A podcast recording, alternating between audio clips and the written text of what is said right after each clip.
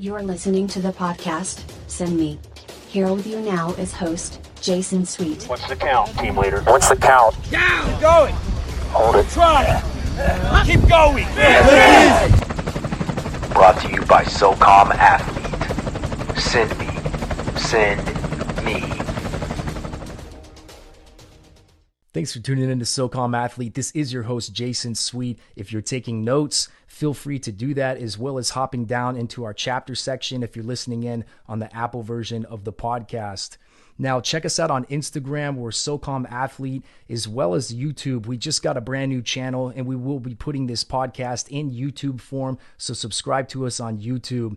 Check out our website, SOCOMathlete.com, to check out latest announcements in our prep programs, events, and more. If you enjoy our podcast, give us a five star review. So, as you guys know, there's been a bit of a change recently in how people are selected, how contracts work, and whatnot. And we're going to be touching on that tonight, as well as going over the delayed entry program, talking about recruiting processes, answering questions such as ASVAB score requirements, talking about boot camp, talking about the changes, talking about the ANS course, and whatnot. So, if you guys have questions, again, put them up in the chat down at the bottom right. So we're going to have a couple different people on tonight. Myself and Connor Matthews, former combat controller, will be the operators that are on tonight. And we also have a few Air Force Special Warfare recruiters on tonight, primarily from the South Florida area. So I'll go ahead and let them introduce themselves, starting with Tech Sergeant Rosa, and then Tech Sergeant Spencer will introduce himself. What's going on, gentlemen? Thanks for coming on tonight. If you guys wouldn't mind unmuting your mics and coming on. Awesome. Thank you, Jason, for for this invite. Um, my name again is uh, Technical Sergeant Rosa.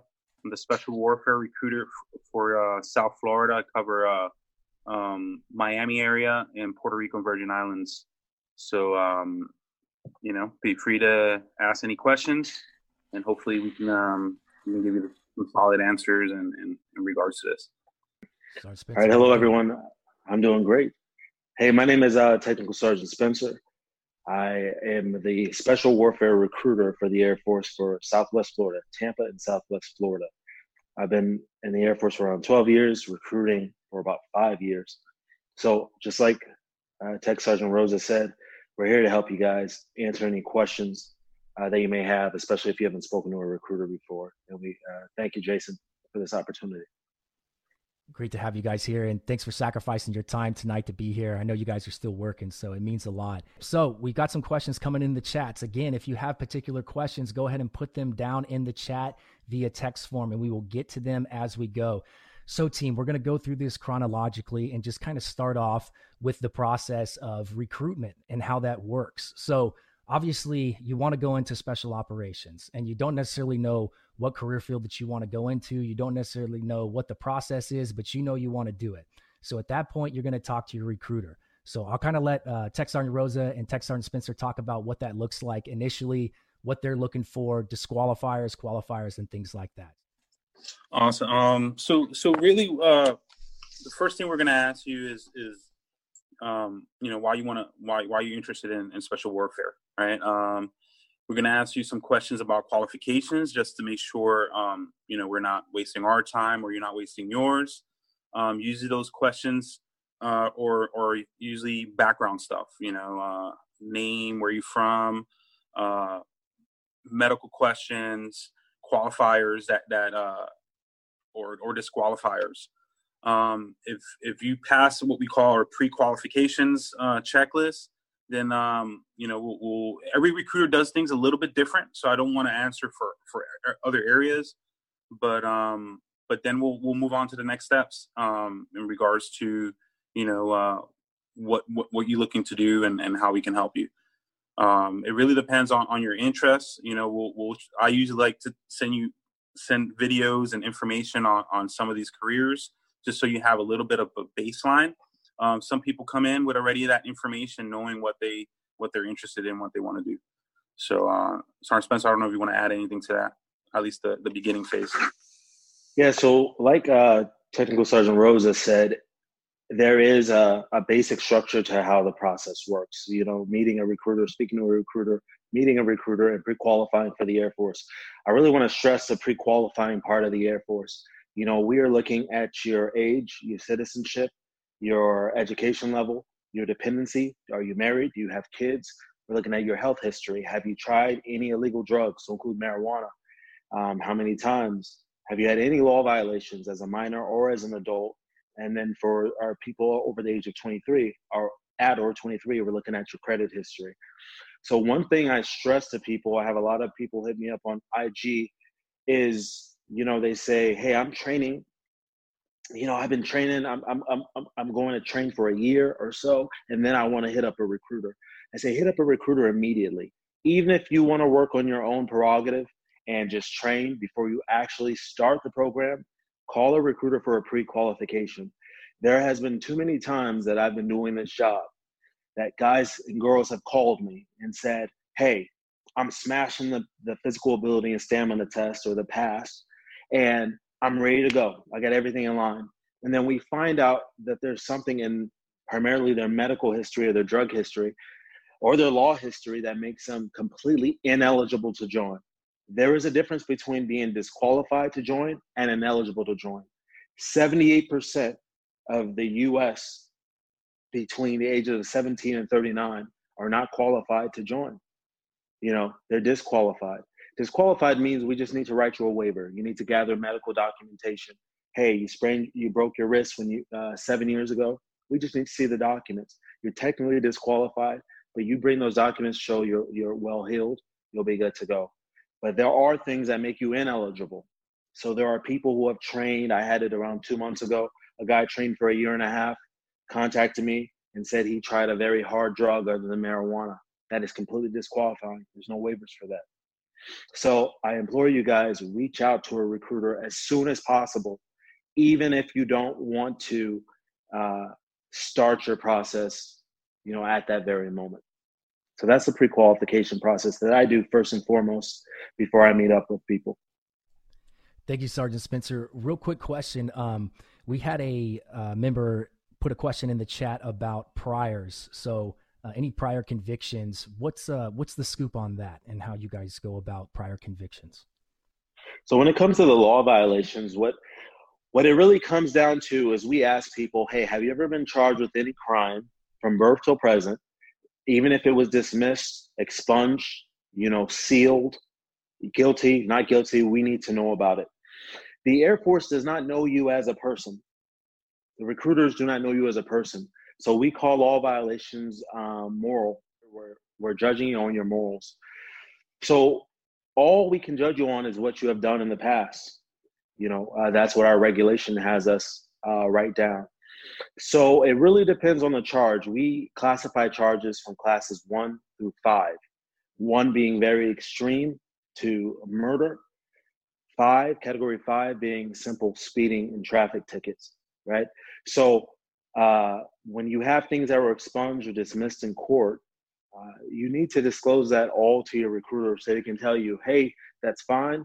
You're right at the limit for speeding tickets. Don't get any more.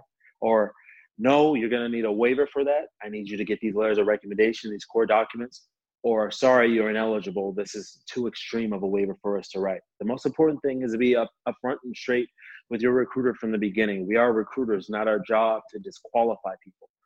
It's our job to interview you, deem you as a good candidate, and do everything that we can to get you in, including uh, writing waivers. But you have to be honest and upfront from the beginning with your past because we will find out eventually.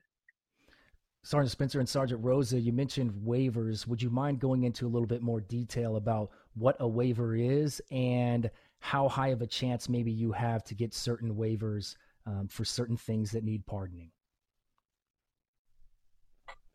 Awesome. So, so waivers are pretty much is, is, is stating, hey, you not, you may not be qualified right now for the Air Force, right?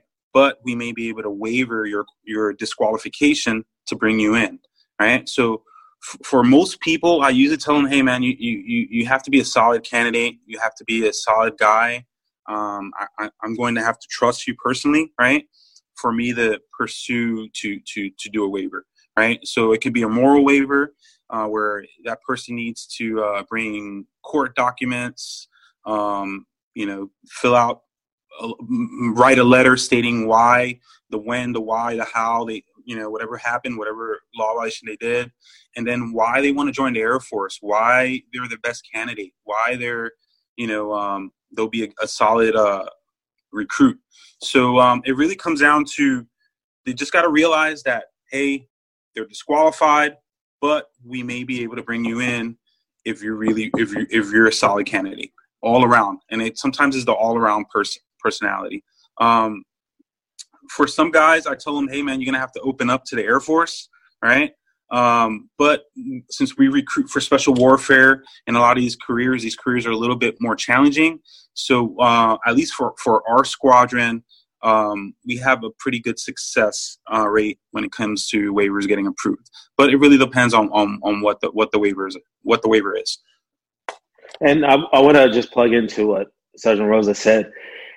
You know, I, I like to explain to every person. They're like, "Hey, you know, I had a petty larceny, which is uh, pretty much shoplifting when I was 13. I'm 24 now, and it was dismissed. The course dismissed it. The course told me I don't even have to mention it on any job applications going further. Like, why do I need a waiver for it? Again, we call them uh, moral violations. You, yes, of course, you did your volunteer service. You stayed out of trouble for a year. Whatever stipulation that you had to do to get that erased from your record, they at the end of the day you still did the crime. You still did the crime. You just did things to get it wiped off your record. So the Air Force has to judge your character off of that. Now, the Air Force does understand hey, youthful mistakes. People make mistakes. I've made mistakes in my past. We learn from it. So when I meet someone, well, what I'm looking for is hey, you made this mistake. Sometimes the, the best things we learn in life are from making dumb, dumb mistakes. So what we look for is like, hey, you made a mistake you learned from it, you stayed out of trouble after that. Hey, I mean someone like that. I'm I, am i am going to work with you to get that waiver. So just because you had something in the past and it was dismissed or expunged or sealed in your records, and we're telling you you need a waiver, does not mean don't pursue the Air Force. We understand we make youthful mistakes. Have you stayed out of trouble? You've you've walked a, a good line, a straight line ever since. Then any recruiter is going to help you uh, through your process to join. Sergeant Spencer, Sergeant Rose, real quick, as far as uh, medical waivers. So let's say somebody uh, tears their ACL playing football in high school, their sophomore year, and it's been seven years since the surgery. They feel like they're good to go. What do they have to do to get a waiver for that? And can they get a waiver for something like an ACL or meniscus surgery? So, so when it comes to medical, that's pretty much out of our hands, right? So that's during the process of going to the military entrance processing station. The thing about the medical stuff you know, Sergeant Rosa is is is right as usual that I have people call and say, "Hey, I'm looking for a recruiter because my recruiter doesn't want to do his job and run a medical waiver for me or approve my waiver." That is not in our power. We literally work as liaisons between you, the candidate, and the military, the military entrance processing station. The military entrance processing station says, oh, he had an ACL surgery. We want to see x rays. We want to see physical therapy. We want to see pre op, surgical, post op. I say, okay. Hey, this is what the CMO wants to see. You get me those documents? Thank you. I give them to the CMO. It's a lot of back and forth. The recruiters are just in between. We naturally, for the career fields we recruit for, we deal with a lot of athletes, a lot of student athletes who have had meniscus, you know, ACLs, um, shoulder injuries, all, all types of things. So it is pretty common. But the reason it's not a problem for us to run waivers is because you're the one doing all the work. You're you are the one who is reporting what your injury was. Our chief medical officer officer is saying, okay, we want all these documents. You're getting the documents, you're bringing them to us, and we're just submitting to the to the chief medical officer at MEPS.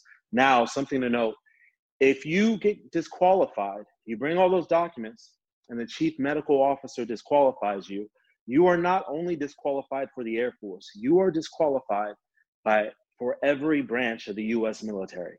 Every single branch.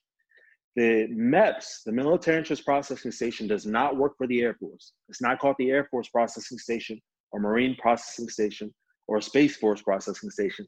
It's military entrance processing. Their job is to assess you regardless of what branch you're going into, the doctor's there, for military accessions. The moment that you put on the military uniform, the US government has to pay for everything that happens to you once you have that uniform on for the rest of your life. So those doctors are charged by the DoD to make sure that we are not enlisting people who are a liability. Okay? You know, if you had a major injury prior, hey, you might that might come back through some intense training and now we have to pay for it. So that is why I know some of you, I'm sure some of you here are going through the medical process. You know, and maybe have been disqualified by MEPS, but each branch has their own surgeon general. The surgeon general is the only one who can say, hey, MEPS chief medical officer, I know you said this guy is disqualified, but I, as an Air Force uh, doctor, wants to take this guy or girl. If that happens, you're good to go. You go through MEPS again, you swear in, and you're part of the process. So one of the things that, that comes with MEPS obviously is is the chance to be a disqualifier. And so, what Sergeant Spencer said earlier about talking to a recruiter as soon as possible, one of the advantages of that is that you will know right away if you are a disqualifier. Because in the past, we're talking four plus years ago, you didn't go to MEPS first. You would put in all this time with your recruiter and then you would go to MEPS. It would be the last thing you do before you ship out. And so maybe the recruiter would invest all this time in you and then you would be a disqualifier. Well, that's not the case anymore. You go to MEPS first so that you will know whether or not you're a qualifier or disqualifier and can press on with the delayed entry program. And then once you get into the delayed entry program, you'll be able to get developed, train, work on your PAST test scores, etc. So I'll let these guys talk a little bit of, uh, more about what the delayed entry program is and how that works if you pass MEPS. All right. So so what happens is after you know we get you all qualified, you go to MEPS. Um, when you go to MEPS, you're expected to you know especially if you qualify for any of the special warfare careers, you're expected to swear in. Once you swear in, you're you're swearing into what we call the delay the delayed entry program. Um, during that period, all the delayed entry program is is your time from from making the commitment to joining the Air Force to the time you're leaving to uh, basic training. Right. So the delayed entry program re- really is that in between phase of, hey, I'm qualified for the Air Force, and at least for the special warfare side, now I have to make sure I qualify for for either special warfare, C or EOD, right? And once you qualify for any of those careers fully, right, with with your PAST tests, and, and we feel like you're ready to, to ship out, then that's where uh, that's when you get a date to leave, and then it could be a month down the road, it could be two months down the road, it could be three months down the road, depending on where you at and when when when those ship days are. But um, the delayed entry program is just something. It's kind of like a waiting period for you to get get a job right? And that goes for special warfare, but it also goes for regular recruiting too. So uh, with regular recruiting, most careers are projected out three to four months out, and that's kind of like your waiting period. Um, everybody makes an eight-year commitment, right? So that within that eight-year commitment, you sign up. You know, we're talking for at least active duty side. You sign up for four or six years, and the remaining time is what we call inactive ready reserves. Now, while you're in the delayed entry program, you already started that inactive ready reserves time frame. So when you do, if you do decide to get out after your four years or six years, you may only have like a year and a half of that commitment for inactive ready reserves. So just just another thing to add on that. There's a couple questions in here in the chat about guard and reserve Air Force Special Warfare. So let me go ahead and tell you guys that these recruiters in particular are active duty recruiters. If you are looking to go guard or reserve special warfare, you will contact those individual units. So let's use the Special Tactics Squadron, for example. They're located in Louisville, Kentucky. You would contact their unit directly, and they have tryouts. Generally, they're quarterly tryouts, so they'll have about four a year. And those tryouts will generally incorporate the AFSOC test or the traditional AFSOC test. That's a three mile run, 1500 meter swim, push ups, pull ups, sit ups for time. And then you hang around, do some water confidence, and then you'll do an actual interview. But again, you have to contact that unit directly. So don't hit up these recruiters asking about guard and reserve. Okay. That's, that's not what they're recruiting for. Uh, to one more thing about guard and reserve, um, pararescue in particular, if you go through a, a uh, rescue squadron, as they're called, okay, there are only PJs at rescue squadrons. So if you were to go through the 306 Rescue Squadron out of Tucson, Arizona, or the 308th Rescue Squadron out of um, Cocoa Beach, Florida, Patrick Air Force Base, you cannot go through the SWOEV program and then not get told or get told that you are not going to be a PJ. You can't get told that you're going to be special reconnaissance and then go back to your PJ team and be special reconnaissance. So that's still some gray area that things are trying to get worked out. So, as far as those questions go, we're not going to take those types of questions tonight, but just know that the uh, moral of the story is that if you are interested in Guard or Reserve, Pararescue, Combat Control, or TACP, TACP only has Guard, you contact the units individually. So, back to the delayed entry program. Uh, Sergeant Spencer, did you have anything to add on the delayed entry program in general? What the benefits are for that? What they're going to be doing? Uh, yes, sir. So the delayed entry program, or what we call it in special warfare as our special warfare development program, is probably why I love my job and love what I do and why it's so unique. Um, this is the point where if you're accepted into special warfare development, you have met the requirements, you have met the ASVAB requirements, you've made it through the mundane process and admin part of MEPS and sitting and waiting for a very long physical. And now your job is just to train with your special warfare developer. So we have a company called T3I, which is made up of a cadre, which is a group of instructors who are all retired or experienced operators in combat in uh, combat support airmen, EOD and SERE. Their job, the majority of Air Force Special Warfare recruiters are not operators or combat support airmen. There are some, but the, we were chosen for this position for other reasons. You know, our job is to scout and recruit and to process. So, our special warfare development program, your job is to live, breathe, and eat training and getting guidance from an actual expert in the field with years of experience to get you to the point where you are passing the physical ability and stamina tests to pass. Okay, so I know in my program, we meet weekly for uh, pool training, you know, water confidence. They meet their developer here at my program around four times a month for run training and strength training and everything the nice part about it is, uh, you know, it's been proven that when you work out with another person, your output and results are plus by two. It's 200% difference than working by yourself.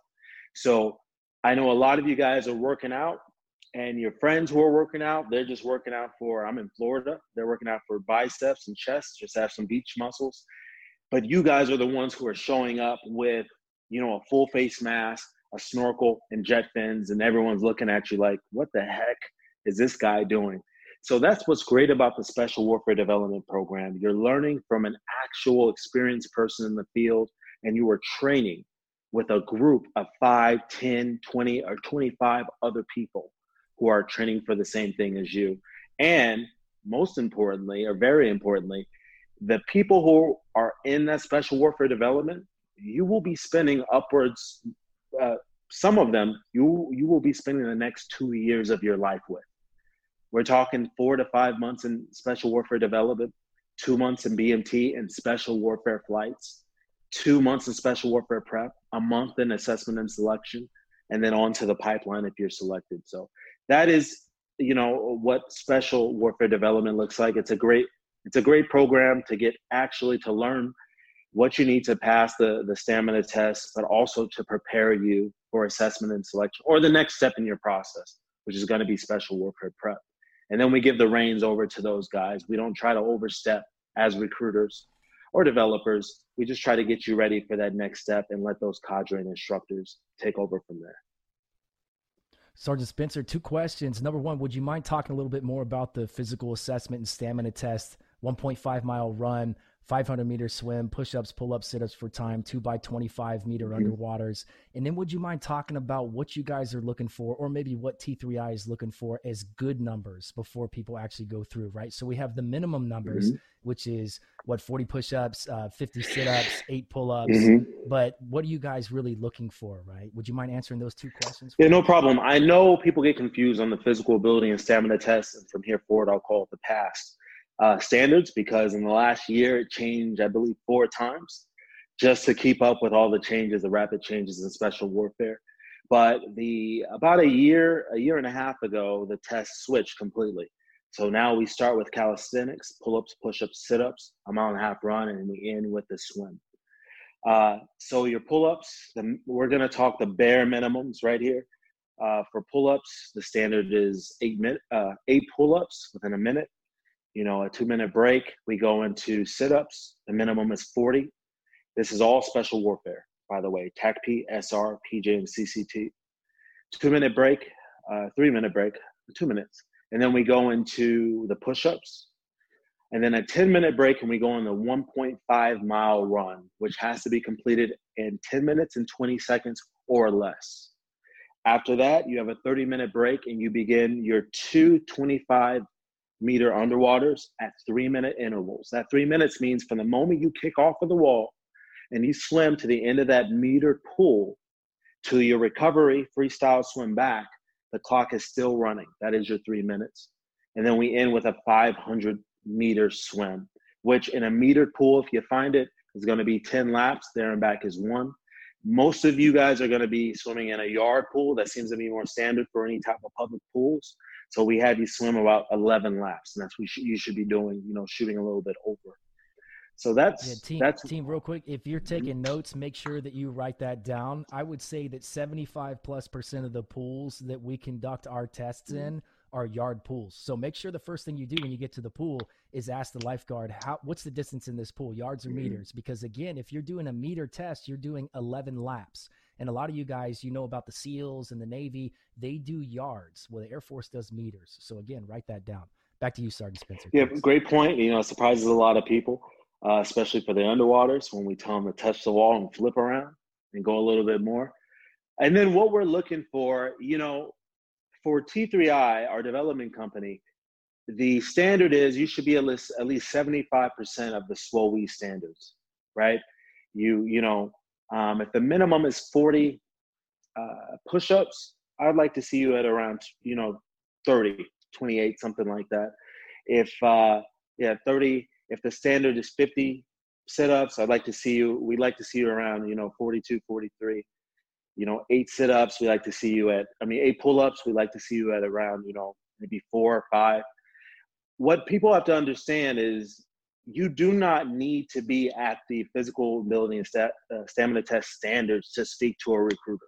You don't need to grind until you're crushing the standards and be at old graduation standards to meet a recruiter. All we're seeing is that you are at a certain physical point. Now, that being said, that is the base standard to enter development. When I have phone interviews with people, that's my first step because I cover such a large area in Florida. I rarely, if ever, ask them what they're physically at because I'm going to see that anyway when I meet up with them and run them through a pre screen before they meet my developer to save them time, me time, and the candidate. I'm more interested in the mental part. There are many times you ask what I'm looking, what we look for. There are many times I had around three of those phone calls today where I said, okay, what is your why? Why do you want to do this career field? You know, it just seems cool. Okay, why does it seem cool? You know, I don't know. It just seems fun. Okay, what's fun about it? You know, that that kind of worries me because it tells me you haven't done much deep independent research about this. And yes, I'm a, I'm a recruiter. I'm here to give as much information as possible to you about this, but I can give you a profile of my people who have been very successful. And they're wise. why not? Um, maybe not super deep, but it's something that they cannot find in other career fields. And that's what the main thing I look for is the mental part. The physical, we can build up calisthenics quick. Our developers are top of the line. They can get your push ups and sit ups and pull ups up quick. They can teach you how to run more effectively. They can perfect your strokes in swimming, which is all about form, as you know, you know, Jason.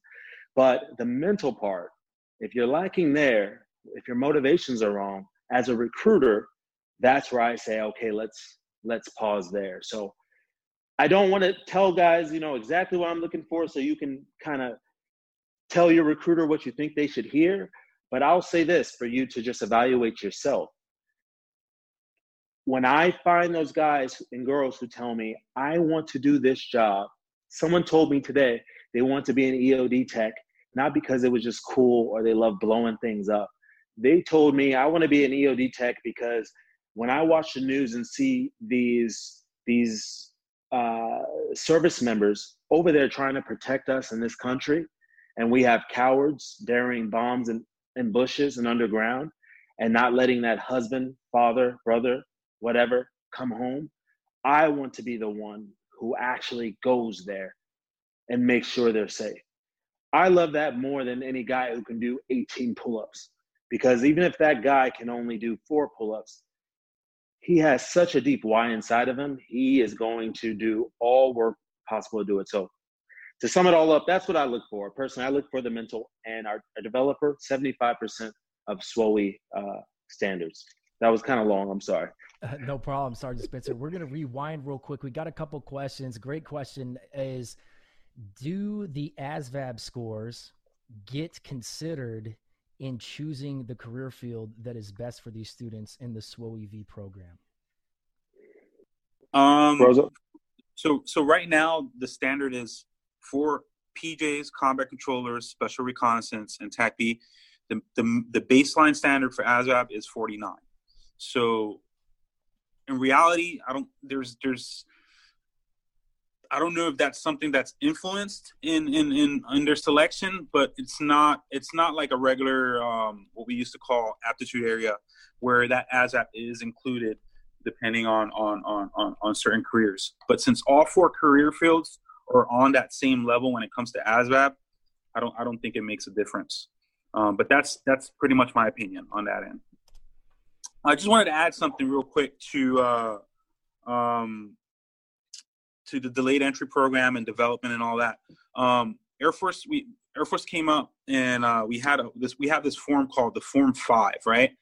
And that form right now got approved to you to to be utilized before um, before people actually swore in and are part of the delayed entry program. So the what what I do, I usually use that as a as as uh as long as they fill out that form, they go see a doctor, they get approved physically. That's a good tool to see if this if these careers are something they want to do. So they can show up to a workout before even starting the whole process, um, and then we can evaluate them legally, right? And and see if this see if it's something they want to really do and they, they're willing to put in the work for, or see if if you know, if they're uh, a, a good recruit for us. So I just wanted to add that on. On that's a that's a new uh, resource we've been using for the past maybe six months. Hey, and on the ASVAB as well, uh, like Sergeant Rosa said, that 49 is not, hey, if you got a 49 on the ASVAB overall, you qualify for special warfare. What he means is the general, what he said earlier was a subsection in the general section of the ASVAB you need to have a 49. That is not your overall score. So I know we have maybe some people in here who may have been interested, who have their ASVAB score that they took with other career fields. You will not know that score unless it's translated into the Air Force. Okay, so you can have an overall ASVAB score of 71 or 61, but your sub score in the G area, which we look for for special warfare, may be 44. So that's something you need to reach out to an Air Force recruiter ASAP and say, hey, I've taken the ASVAB. Can you look at my sub scores or translate them over, which is one form. It's super easy, it takes 24 to 48 hours. And we'll tell you straight up, like Sergeant Rosa said, if you qualify for these careers. Thank you. And Sergeant Spencer said something very important earlier, guys, and that is choosing the career field, having a solid why, and having some type of passion about it, and doing your research, understanding what career field that you want to do. So I want to bring Connor Matthews on here for a second. Connor is a former combat controller. He's a pro MMA fighter, and he's actually sponsored by Air Force Special Warfare. I'm going to let Connor talk a little bit about what inspired him to become a combat controller and what they're looking for in their career field as far as a candidate and their why. So why would I want to be a combat controller? Connor can touch on that a little bit. What's going on, Connor? Thanks for coming on, man. Hey, what's going on, guys? How's everybody doing? I know you guys can't answer me, but um, yeah. So for like the why, I mean, for me, I think the why changed definitely from when I got in, from when I started, why I thought I wanted to do the job as a combat controller, into where I'm at now. Once I got in, and and I didn't really expect. I kind of was like, well, everybody, I heard you say something about everybody want to do something that you know that was cool. This is this is just a cool job, but really, when you get into it, you can realize it's a lot more than that. It's not just about you know uh, doing a cool job. It's about like the community and like the brotherhood you're gonna get within the career field. That's like, and you're working, you're working with top quality people. Just on the fact that like um, you know, it takes a lot to make to be a combat controller or any PJ or any um, special reconnaissance, any of these jobs. Takes a lot to be that kind of person. So they weed out the people that are not going to really not going to make it. But it doesn't mean that you know anybody you know you, you shouldn't attempt to try to make it. You know what I mean? But I'm just saying you're going to end up realizing you it's one of the best communities. I end up getting out to chase a dream, to be a professional MMA fighter, something I've always been doing my entire life, and I just kind of want to get back into it because I did everything I wanted to do it within the job. But it's definitely something um, my my idea when I first got to what what what it was going to be like was actually totally different. And I think it's if you guys do go into these career fields, you're going to realize the juice is worth the squeeze, man. You I mean you end up working with the best you know best dudes in the world. Um, really good community. Um, the job is awesome too. I mean, um, just depending what you do, all the for, me, all SR, uh, combat control. I mean, I I worked a little bit of PJs and done too much, and I mean, all the jobs have been really awesome. Um, any particular, I, I mean, I can't really think of anything particular. If you guys have any particular questions, feel free to shoot them and ask me. Yeah, great, Connor. Would you mind putting your contact info on there and how you want people to contact you, whether it be on Instagram or email, whatever it is? All right, yeah, on there. right now and to touch a little bit about on that guys you know a lot of you generally came to this program because you wanted to be seals and you saw some movie about navy seals and that's what attracted you to special operations in general and then you started looking into it and you found other career fields. And so that's when the why really comes into play. In myself i had looked into being a navy seal first and then god led me into pararescue through an interesting set of circumstances but ultimately because my dad was a pj and i didn't necessarily think that being a medic or doing something like that was going to be what was meant for me However, there was a lot of things that went into that career field that ended up being perfect for me. And one of those was being a part of the community and being a part of that pararescue culture. That culture was awesome for me. And another thing was that it taught me how to be humble. Everyone knows what a Navy SEAL is. Nobody knows what a combat controller is. Nobody really knows what a PJ is unless you're getting on here and researching it, right? I'm talking about your average grandmom or your average person on the street. So it helps you become a quiet professional understanding that you're not going to wear that on your sleeve and you're not going to go out there and advertise that you're an operator. You're a quiet professional and you take care of your business. So, being a pararescue man, I didn't really know a lot about it. I just knew that my dad had done that job. And when I thought about it, all I thought was medicine. But being a PJ is so much deeper into that. And it's about being a rescue specialist and a recovery specialist. But it's very hard to know those kinds of things until you're exposed to an operator, until you're exposed to what the career field is like. And that leads us into this special warfare operator enlistment vector program, which is designed to help channel candidates into the career field that's not necessarily just what they want to do, but what they're meant to do. And I know one of the biggest questions that you guys have is if I have a career field that I want to do, will I have any choice on that? So let's say you were to take me and put me um, 10 years fast forward, right? A guy whose dad was a PJ, wanted to be a PJ, joined the Air Force to be a PJ, didn't want to do anything else except for that. The big question is now with the Special Warfare Operator Enlistment Vector Program, can you still have some say after you get done with the A&S course or the Special Tactics Guardian Angel course, whatever you guys want to call it? Do you have say in what your career field is going to be? And the answer is yes, you do have say because while you're going through this program, preference is going to be number one in evaluation. However, in order to get preference, you have to have performance. And the performance comes down not just to the physical performance, but also your academic performance and how you interact with other people. Special operations is a team environment. So everything that you're doing is around other teammates. So communication is the primary factor. If you have weird character traits or you're socially awkward or you struggle communicating with other people, start working on that ask somebody if they can analyze you and give you some critiques on how you communicate. Work on your leadership abilities right? Those are some things that you can start being aware of as well. So back to some of the questions in the chat. We've had a lot of questions about cross trainees so sergeant rosa and sergeant spencer would you guys mind touching a little bit on the cross trainee process. Um, there's obviously a limited amount of slots. Um, there's some questions on whether or not you can declare the job that you want beforehand or whether or not you have to go through the SWO EV program. Would you guys mind touching on some of those questions that you're seeing in the chat? Well, currently, the SWO EV process does not apply to officer candidates, uh, retrainees, and prior servicemen who are joining again. So those people will, you know, pursue a certain career field, a certain slot, and their application process is a lot different. There is no special warfare uh, preparatory course for them. They go through a phase one and phase two application process. Phase one, uh, that we hold a couple times a year, we'll be putting together you, you know, your resume, getting together your past scores, you know, and uh, submitting that to our car service board and then if you are selected from there, we bring you to Florida for phase two, which is a week long selection process, you know, just to make sure you are that candidate that, that they are looking for. It's uh, just some quick history on that. You know, for a very long time, the U.S. Air Force, we we're talking big Air Force, had, you know, uh, one October, we go by fiscal years, you know, retraining positions open. And it was, it was people who got out of the Air Force. It was people who joined the Army, Marines, Navy, and realized, dang, I really wish I would have joined the Air Force. That was your time to apply. Well, normally within a month, all of those slots were gone because a lot of people want to join the Air Force. So the only option for a very long time was to come in, hey, try out for Spec Ops, you know, at the time, or be a battlefield airman.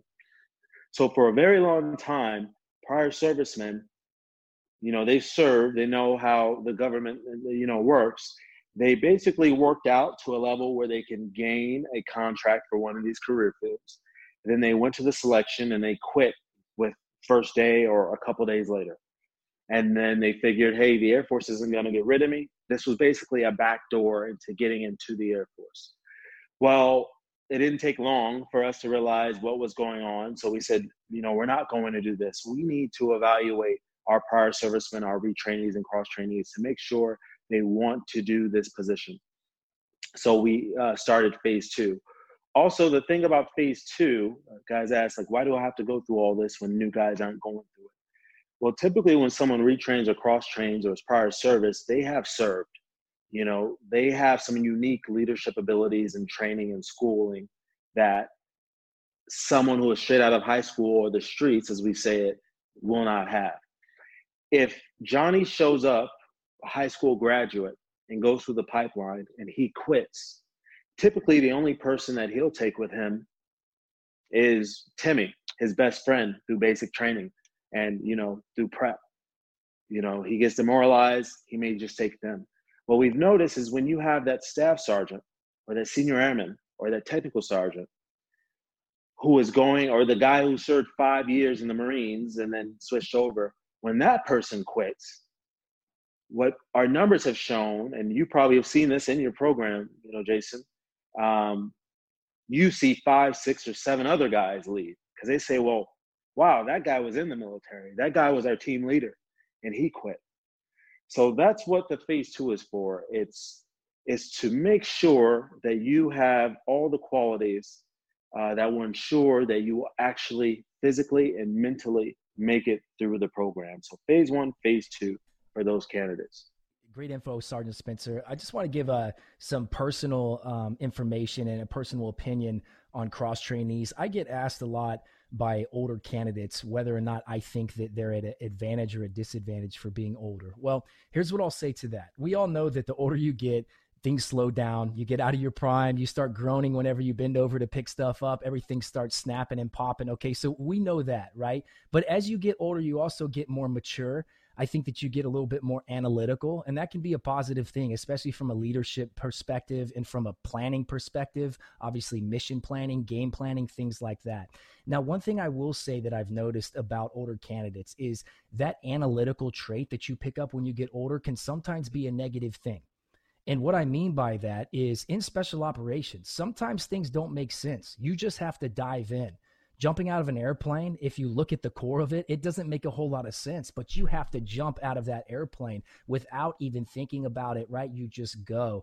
And so, one thing I would challenge you guys to do that are a little bit older is try to get rid of a little bit of that analytical thinking and get better at just being more gung ho. Because one of the things that they're assessing at the A&S course is your grit and your ability to just go for something, right? Be the point man if people want to cross a river and they're tiptoeing in the water and say, man, that's cold. Who's going to be first? You're the first one that goes in, right? That's really what we're looking for. Be gung ho. Don't let your age hold you back. Um, phase two cross trainees. Is there a limited number of slots, Sergeant Spencer? Uh, so with that, hmm, this is remember the special warfare off uh, special warfare recruiters are only we started in 2017 so we're about two and a half years old. 20, yeah years old now. So there's been a lot of changes uh, with things especially with our uh, selection program for prior service. Right now i'm not pretty i'm not too sure on the actual number but what i can do is find that out get that information to you so you can send it out uh, to guys unless sergeant rosa knows. I'm not sure on that I, I, I, don't think it's been a problem for anyone who is meeting the requirements. I think it, there's never been a, a, a problem with people actually getting in. I think it's more on the applicant side, making sure that they one qualify and two have a competitive application, meaning, you know, they have very strong numbers on the PAST test, you know, good ASVAB scores, leadership experience, and stuff like that. Roger, do you have yeah, any information on the phase two? Go go ahead, Sergeant Rosa. Yeah, yeah. So so um, just to add on that, um, I, I Air Force will, will always have like a certain amount of slots for th- different things, right? But uh, I think with prior service, um, if the candidate is good and he's solid, um, they'll they'll try to get him a slot. You know, it's it's just one of those things. Uh, it, it, may it may take a little bit, it may take a few more months or whatever, but they're going to try to um, you know open open up the doors for that for that candidate um, if they're if they're solid right? So it really depends on on the actual uh, recruit um, you know and, and if, if they're worthy to to to come back in.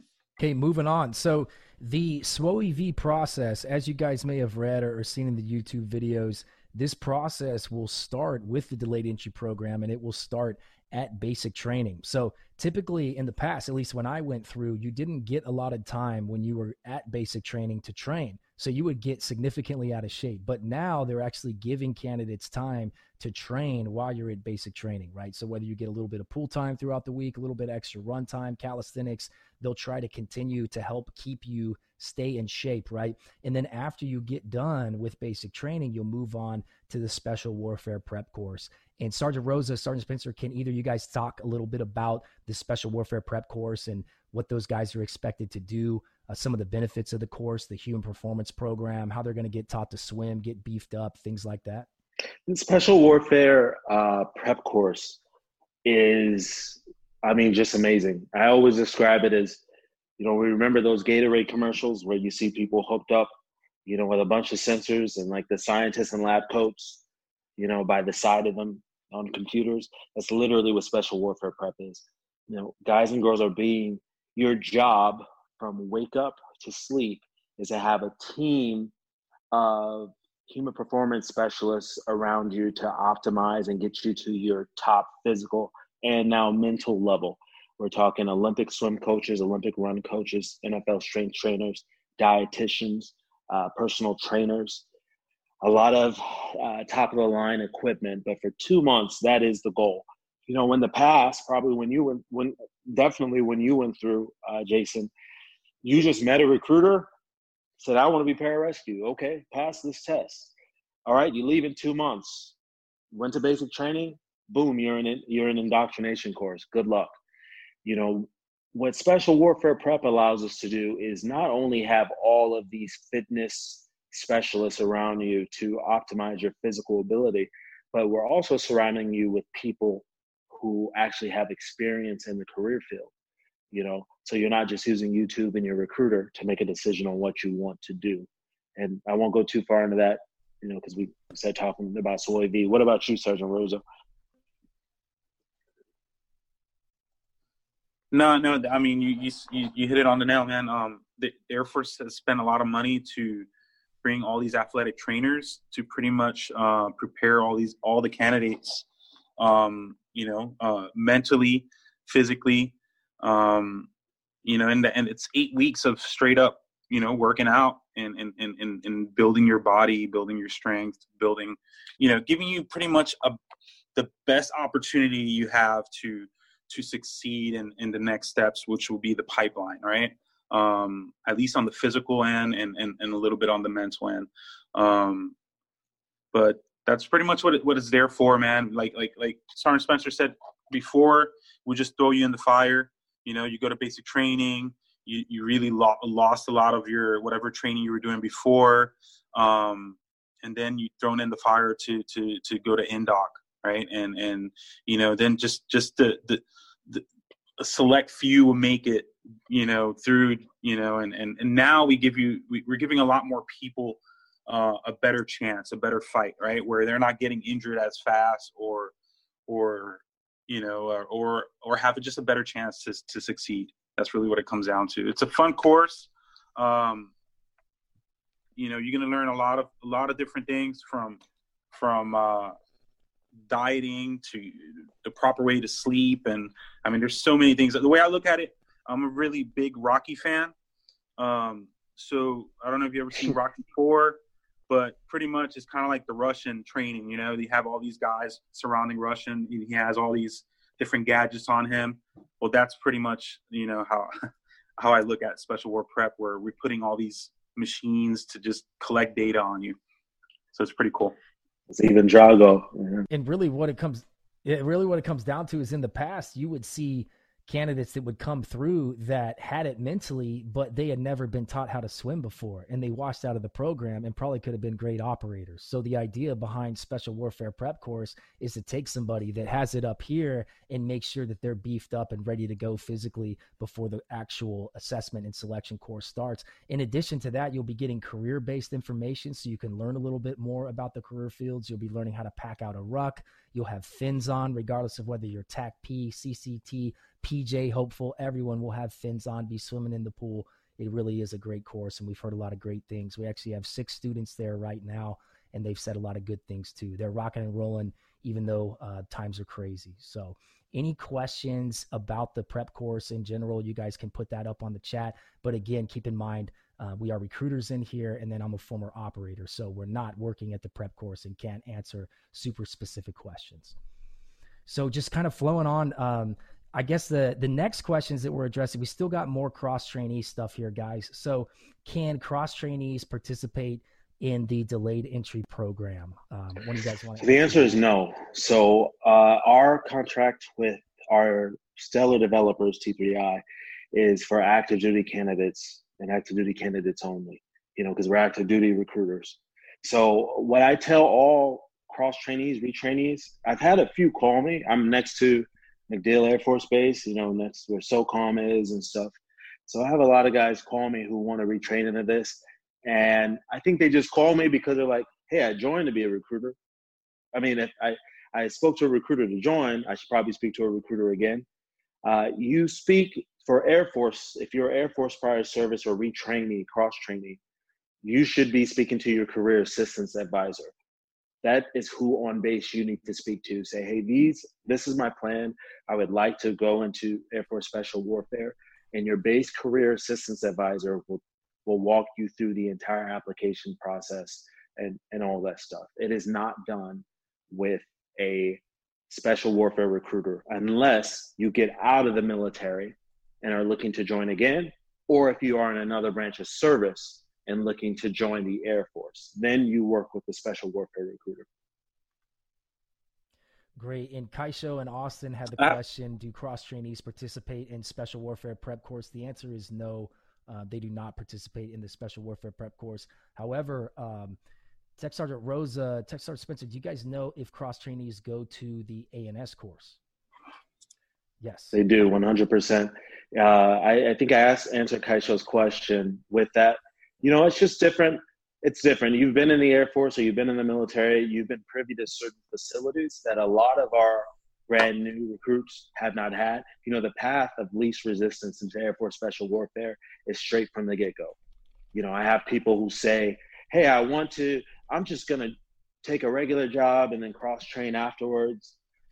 If you really want to pursue this, take, you know, go from, uh, from the beginning with it. There is talk of some prior services, prior service going to something called wing development, and they get about a a week or so of working while they wait for assessment and selection to start. But overall, no, do not expect special warfare prep. You should be prepared for selection after your selection from phase two to go in there and rock it. Copy. Text Sergeant Rosa, you had something. Um, just to go back on um, on some of the cross trainees, uh, when I when I used to recruit over there in Arizona, Tucson, and Davis Monthan, there would be a lot of guys um, when I did my my weekly workouts.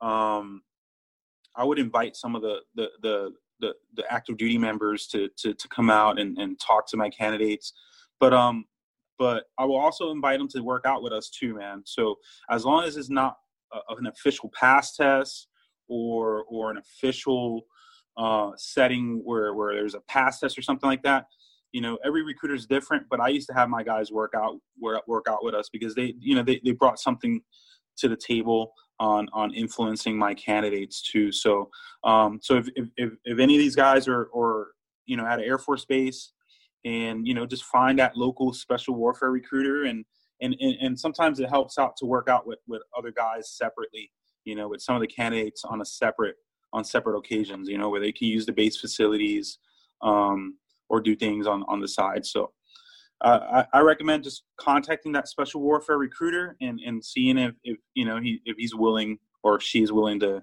you know help out at least on that sense. Great. Okay, so let's go ahead and open it up to general questions, team. We have about 20 minutes left in here. So what I'm going to have you guys do is if you have questions, instead of uploading in, them in the chat, go ahead and show your face, come off mute, and ask the question via video. Hey, so I had a question. Is that all right if I ask it now? Yeah, go ahead, Eli. All right. So, for those of us that don't live anywhere near a special warfare recruiter office, this goes to the recruiters. Would it be worth it to travel somewhere closer to the office so that we can join a development group and get some more progress going? I mean, right. Uh, worth it and a requirement are synonymous with each other. So here in Tampa, I used to do special warfare recruiting in New York, in upstate New York. And I would every day get in my car and drive around two hours to meet my guys who would drive about an hour and a half to two hours and meet me at a gym. We'd work out and then I would go off, and that would be my entire day. Uh, here in Florida, I have some people who live near Tampa you know, they have an easy drive. And by easy drive, I mean within 45 minutes. And then I have people who live two and a half hours. You know, there are 1,500 regular Air Force recruiters in the Air Force. And I think currently we keep getting new people in and people leaving, you know, going to new bases. But I think we have around 80 something, uh, 90 special warfare recruiters nationwide. So, I mean, how far are you currently from your special warfare recruiter? I'm about three hours. Three and a half. That's the closest? Yes. Are you in the Midwest? I'm in Knoxville, Tennessee. Okay. You know, that makes sense. So what I do is get with the recruiter and see what his schedule is like. Hey, how often are you ever making because Knoxville is a major city. So I know when I covered an area like that, you know, once a month I would go out to if I was there, I would go out to Knoxville and meet all of my people in Knoxville and run them through a development session. And then travel to another major city and do that. If you haven't already spoken, I assume you have, but if you haven't already spoken to your special warfare recruiter, I would ask him specifically, like, hey, I'm willing to travel if I have to, but do you have something with your developer or with other people in development where I can actually train, you know, in the meantime? Sergeant Rosa? What do you think? Yeah, I, I want to add to that. So, so there are you can still even if you're interested in special warfare and Air Force, you can still work with a regular recruiter, right? It's just with that regular recruiter, you may have to open up uh, in regards to being interested in other career fields. but at the end of the day, you can still work with that local recruiter where you can get the ball rolling, uh, you know, for for MEPS and paperwork and admin and all that, and then, um, but you still want to be in contact with that special warfare recruiter so you can you can start working out ahead of time too, and and so that special warfare recruiter knows, hey, once you dep in, um, you're going to be transferred over to that that that recruiter. So, but for like the beginning phases of recruiting, you can work with that local regular recruiter it, it, because if you're three hours away, but you have a recruiter that's maybe 20 minutes from you, you can work with that recruiter. You just have to have that communication with that local recruiter, telling him what are your what's your interest in regards to you know of course you want to you want to go special warfare but you may have to open up a little bit on other careers for that recruiter to to help you out Appreciate that. We got Connor Matthews back in here. For those that are just joining us a little bit later, Connor Matthews is a former combat controller. He's a pro MMA fighter and he's sponsored by Air Force Special Warfare. And we talked a little bit about the SWOEV program earlier. And again, preference is a big factor. So, you guys, if you like a certain career field, you will have some choice in it if you are a top performer. So I want to bring Connor on here uh, to talk a little bit about some of the differences he knows between combat control and pararescue from an operational perspective and a personality perspective. So you guys can kind of know what these instructors are looking for to choose in uh, for what career field may be best for you. So a couple things like before you guys pick pick the career fields, and I'm not sure what the standard is now. I know when I was going through, a lot of guys uh, would pick different career fields because they seemed like it was easier. Like they'd go for special reconnaissance because the standards weren't as high as like a combat controller or PJ, or same thing for PJ, uh, combat controller. Like the swim time was slower, so they would go for combat controller instead of go for PJ.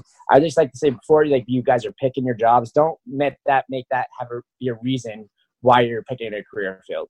You should pick a career field because you actually are really interested in the job itself. You know, if you want to be, if you're really into medical, then maybe a PJ is be a really good into into uh, like like um, aircrafts or um, you know air traffic control maybe you want to be a combat controller. So that's just a couple things are um, i'm not sure what's going on with the special reconnaissance yet but i'm guessing there's a lot of the you know recon sniper type stuff um, so if you're really into that kind of thing you know maybe that's where you, you strive to do those jobs. Um, personality wise i mean yeah there's a lot there's definitely you know there's always kind of a different uh, vibe from a combat controller compared to a to a pj um, from my experiences um, yeah, just just just kind of like uh, PJs. I mean, PJs are, are, more likely they you know they're they're medical, so they really want to help people. So that's like they really want to risk their lives to go out there and save people, and that takes a special kind of person, you know, who's really you know put it on the put it all on the line to go out there and, and like know they're willing to save somebody and give up their life for somebody else. And I mean, not to say that combat controllers are not going out there and fighting in the battle, but I mean, it's just a different, just different mindset. So yeah, great, great point, Connor. And, and you know, it's like you can't necessarily, as an instructor, take every PJ uh, candidate and say, okay, like this person is aggressive and they're gung ho, and we think that you know they're they're going to be solid on a radio so we're going to put them into combat control whether they like it or not. Like you will have preference right? And there are going to be controllers out there that love to help people and they're into medicine but they want to be a combat controller first and foremost. And the same goes with pjs there's going to be pjs that love to run and gun. They're going to be aggressive. They're going to be alpha type males as all operators are but they still want to be a pj so just because you have some type of particular personality doesn't necessarily mean that you're not going to be great at a career field in particular but if you don't know what career field that you want to do, then absolutely that program will help drive you to the pro to the career field that suits your personality, right? Exactly. Yeah. Yep. Said it exactly. Jason, I got a question for uh, the recruiters. Go, yeah, go ahead, Zach. So, in the SWOV program, at the end of it, we're getting selected for, and we have been talking about preference, but what if we want to be a pararescueman and we are already a nationally registered paramedic? Do we get any preference over other people, or is it still the same? At the end of the day, man, you, you're going to aim for what you want to aim for, right? If it's being a PJ, then you're going to aim to be a PJ. Now, if you don't get selected, then you're probably not going to get selected, right? So, so I think what what SWOE does, it gives you that option to say, hey, if I don't get selected, maybe I have other options within the special warfare uh, realm instead of just getting that I just went for PJ and now I didn't get selected to be a PJ. Now I'm obligated to go uh, regular Air Force, right? So, um, but I imagine, you know, like anything, man, they're gonna they're gonna look at your experience, they're gonna look at your passions, You know, um, I knew when when I joined, you know, I, I, went with I went in with the general aptitude when I joined the Air Force, and I ended up being a firefighter. But one of the reasons I became a firefighter was I had certain certain levels of experience um, and, and certain certificates that when I went to basic training, they, they racked and stacked all of all the general aptitude people, and, and, and I was probably on the top of that stack because of that experience. So something similar, maybe something that they're, they're that they're looking into, but um, but just keep in mind, man, if, you know if, if you want to be a PJ, then you got to you got to fight for it, man. That's that's really what it comes down to. But definitely, there's going to be some influence. I mean, I got guys right now that went to med school that uh, have bachelor's, master's degrees. You know, um, a lot of guys come in with paramedic experience. So those are things that are that are probably going to be put on the table. But um, but you know, you just got to go for it, man. If that's your calling if you're a top performer, you're going to have that preference, right? And whenever you go into the pipeline with that paramedic, um, that national registered paramedic, you will actually be able to clep that portion of the pipeline if you have that question. So mm. back to you, Sergeant Spencer. I don't, I, I don't want guys to say, okay, I'm going to dedicate my time to that, get that, and then meet a recruiter, and then you get to special warfare prep and you meet a combat controller and you realize, or a special reconnaissance, or your TACP, and realize, wow, that is a mission I want to do. Is it going to hurt you having that paramedic certification? Never. It's never hurting yourself, you know, making yourself a better person. But do not think that that is the only, uh, like, that's a way to game the system. I, I'd rather prefer someone goes in, you know, with an open mind. They're looking at your physical ability. They're looking at your psych evaluations. They're looking you looking at you as a whole as a whole person. I would really just dive fully into the program. And uh, and if you have something in mind, just like everyone has said, if you're a top performer and you want to be a PJ, you know you're you're it's it's highly likely you're going to be a PJ. So everyone should already come in, you know, with that mindset. But again, overall, you should be knowing you want to be part of special warfare. Period. Because each one of these mission sets are important, and there's a lot of cross in between these career career fields, especially with uh, even further with joint efforts. So keep an open mind with with this stuff. Don't think there's anything that you need to do besides what we outlined today uh, to to gain getting your yourself a pararescue slot or CCT slot other than being a top performer. If you want to game the system, that's how you game the system. Be one of the top dudes there. Period. Uh, evening, gentlemen. How y'all doing? Doing good. Outstanding. Just got off shift. Happy to be home. Um, a question for y'all. So everyone always specifies, you know, you want to be a stud when you go to selection, etc. Um, from you gentlemen that have experience, what would you recommend for someone to develop mentally? You know, how how would you recommend prepping yourself mentally for a selection aside from being a beast? And what books would you recommend reading just for self development? Uh, Connor, you, you want to go first or you want me to go first?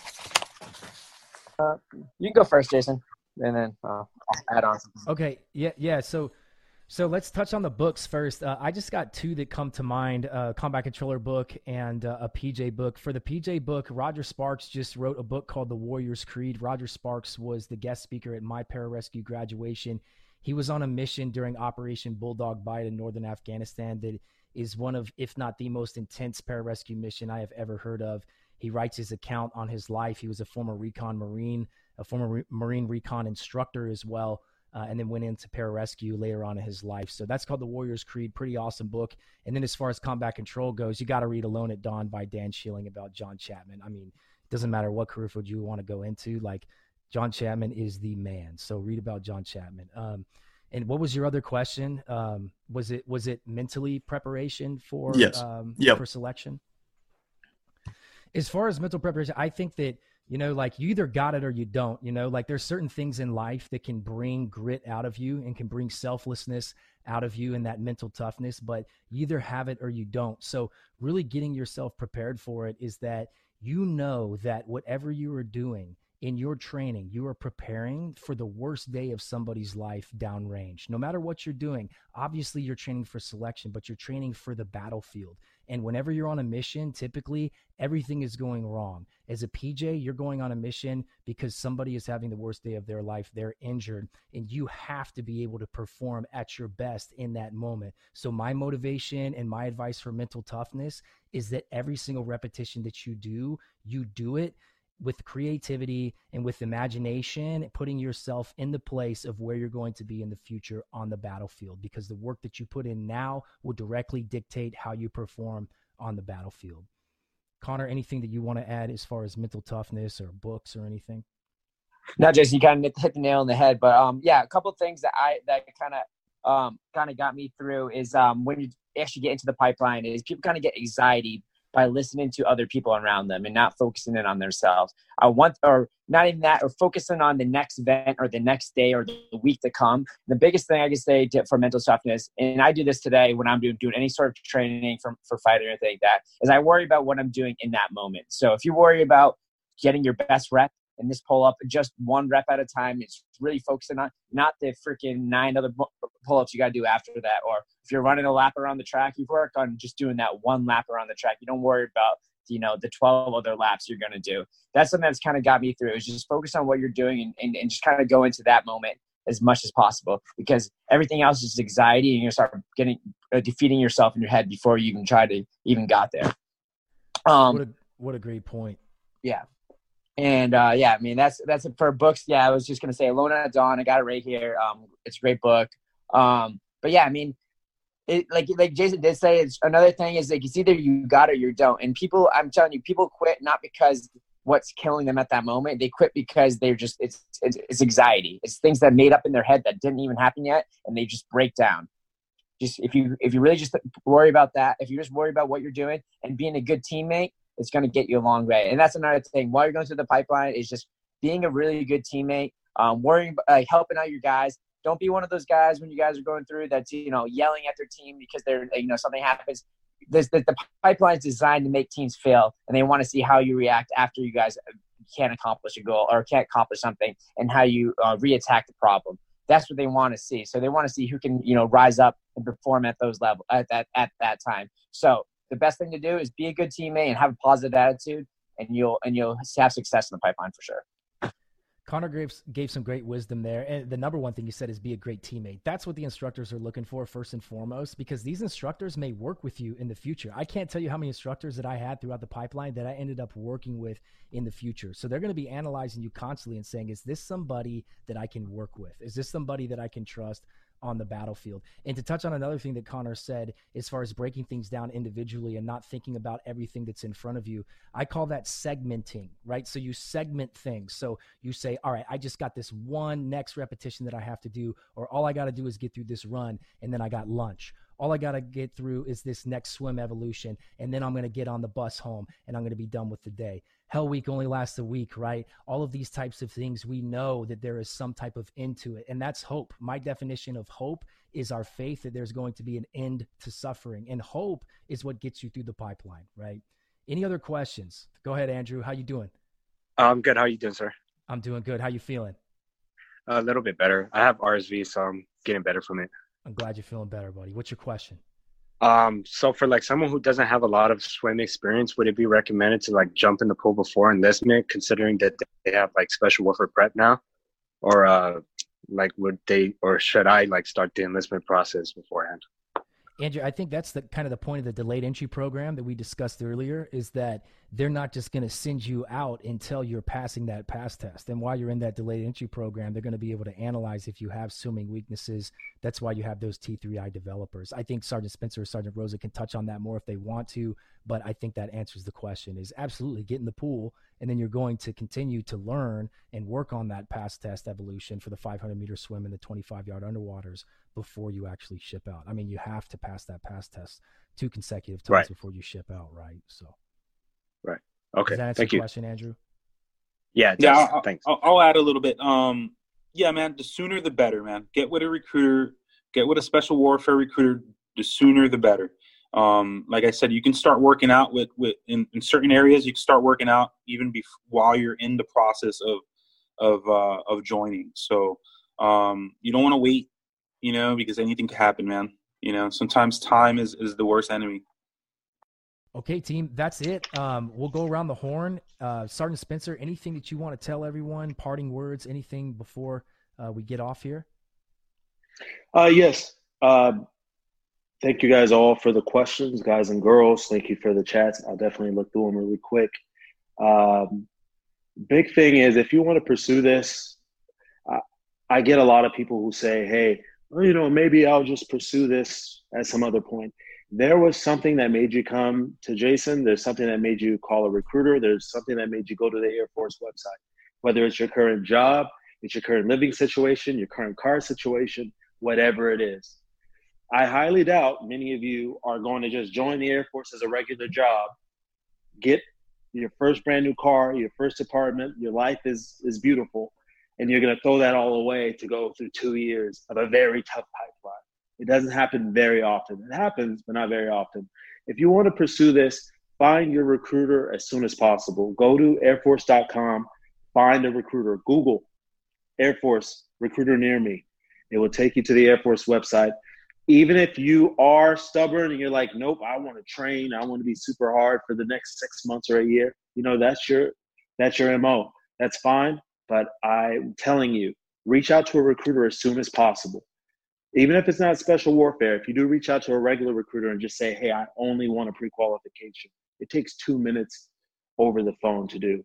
Um, if you guys do, I've said it in the chat a few times. If you do have some questions you want to ask, or you were, you know, too shy to go on video today for whatever reason, feel free to find me on uh, Instagram, tampa.airforcespecwar.recruiter, and send me a DM. I answer every single person, uh, whatever questions they have. That's all I got. Thanks, Sergeant Spencer. Great having you on tonight, and thank you very much for your time, Sergeant Rosa. Yeah. So, so one thing, um, just keep in mind, guys. Like I know a lot of you guys are interested in special warfare, uh, combat support careers, but the reality is there's no career that's a guarantee, right? So you have to, even if it's a regular Air Force career, you have to go through what we call a technical school. You still have to pass basic. You still have to do certain things to actually get that title, right? And one of the first titles you have to do is is become an airman, and then after becoming an airman is that career. So so just keep that in mind. Always have that in mind. So if you're if you're leaning towards special warfare, then that's kind of the mentality you have to you have to take. You have to take that those steps first. You know, let me train as hard as I can. Let me develop. Let me go to basic training. Let me become an airman. Right? Don't overlook basic training either. I've had candidates that have gotten berets, and a lot of them say, "Hey, the hardest time I had was basic training." So um, don't overlook certain things, but just just keep in mind everything is is earned right? And, and that's one thing in the air force. Every job every career is earned. Um, you know of course there's certain levels of difficulty right? But just just keep that in mind. So um, other than that you can follow my instagram. Um, i'll put it here. I have horrible handwriting but it's uh, air force underscore spec war underscore south florida underscore pr which stands for Puerto Rico. So, like I said, I cover South Florida, Puerto Rico, and Virgin Islands. Um, if you have any questions, definitely, um, you know, you can contact me there, or Jason could probably give you my cell phone, and uh, we can talk. Thank you, Jason, for for your invite, man. This was awesome. We should do this more often.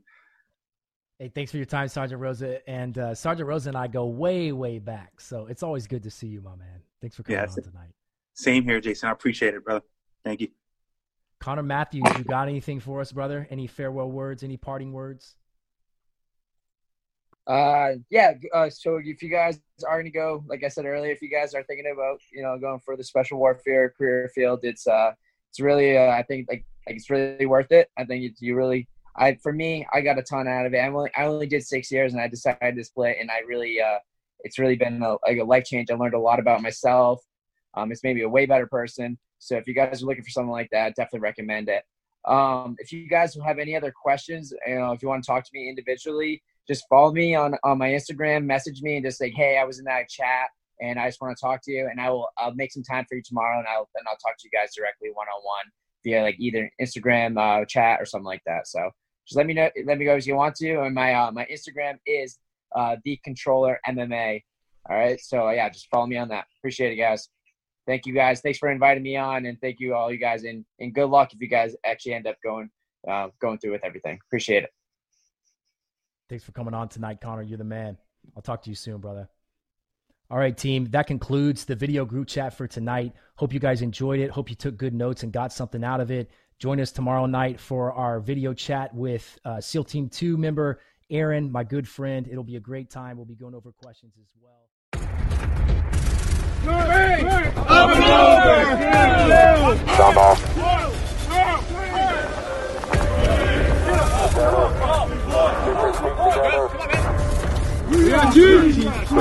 Thank you. Up. Up. Down. Up down.